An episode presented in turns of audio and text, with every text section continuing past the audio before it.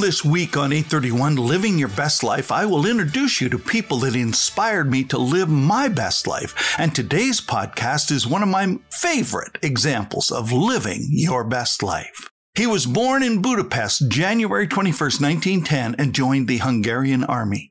In 1936, he was a world class pistol shooter, but denied a chance to compete in the 1936 games because he was not a commissioned officer. Hungary changed that so that he could be in the 1940 Olympics.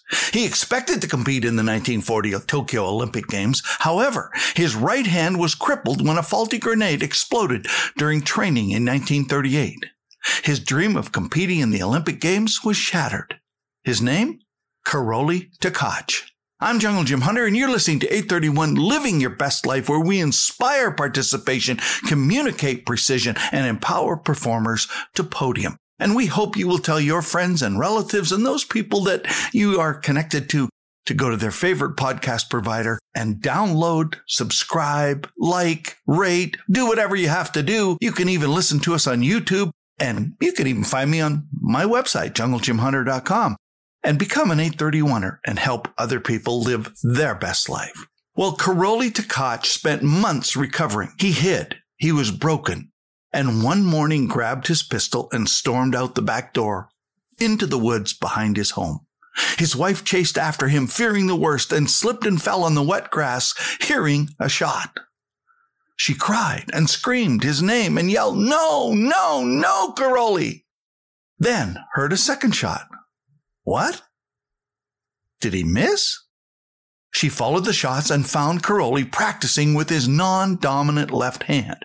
For months he practiced alone, shared it with no one, told no one. And then he showed up at the 1939 Hungarian Pistol Championships and was consoled by shooters that knew him. They were happy to see him. The event began and people noticed he was entered thinking he would attempt to shoot with his mangled right hand. Instead, he picked up his pistol with the left hand and every shot hit the bullseye, winning the event. The Olympic Games in Tokyo were within reach then canceled because of World War II. The 1944 games were also canceled as well, and his dream of gold would have to wait for the 1948 games held in London. By 1948, Károly was 38 and no longer considered a favorite to win. The reigning world champion asked Károly what he was there for. Károly said, I am here to learn. Károly not only won, but set a world record in the rapid fire pistol event. As he received his medal and stood on the podium, the previous champion congratulated Takács and said, You have learned enough. Károly maintained his routine and practiced, and four years later, in the 1952 Helsinki Games, won gold again. Károly Takács was the third athlete with a disability to compete in the Olympic Games. Károly was asked many times how he could do this, and he simply replied, Why should I worry about the right hand I do not have? Let me see what I can do with the left hand I have. That was it.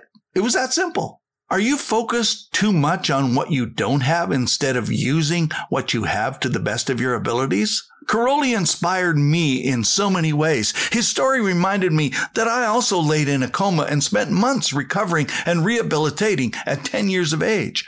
I wrote with my right hand, but when it would shake, I had to learn how to write with my left hand. I was hidden away and out of sight in the hospital for months and many more months at home working on the farm with dad because the jokes made about my mental limitations and slowness of speech made it easier to just hide away so no one could hurt me. Then I was introduced to skiing and a coach that said, You should do this. I was inspired again. I took what my parents had taught me and what inspired me from the mentors, and over time, Károly became one of my 831 people that inspired me every day. New ideas were spawned. Okay, I live where there are no mountains, no ski hills, but how can I ski and learn on the flats? Oh, behind the horse, behind the truck, in the ditch, off the back of the haystack, on a ramp in the barn loft, on the seat of the tractor. Train using both hands, both directions, both sides. After all, you do have to learn how to turn left and right in ski racing, don't you? Not just left handed or left turns.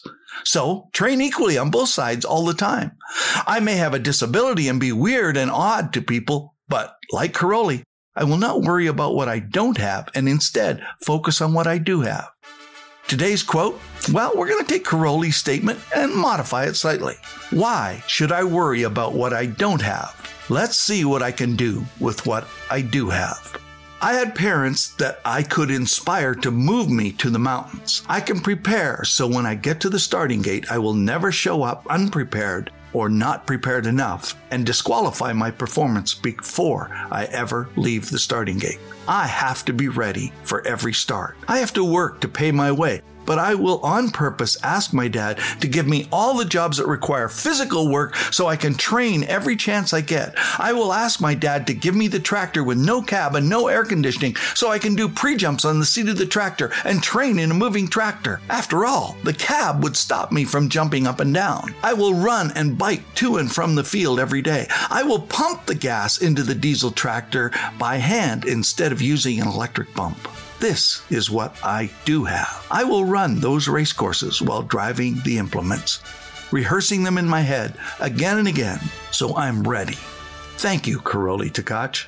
You are one of my 831 people that inspired me from Hungary to live my best life. Who inspires you today? Who will you on purpose inspire because you did all you could do with what you have? Canada is a large landmass and we are spread all over the country.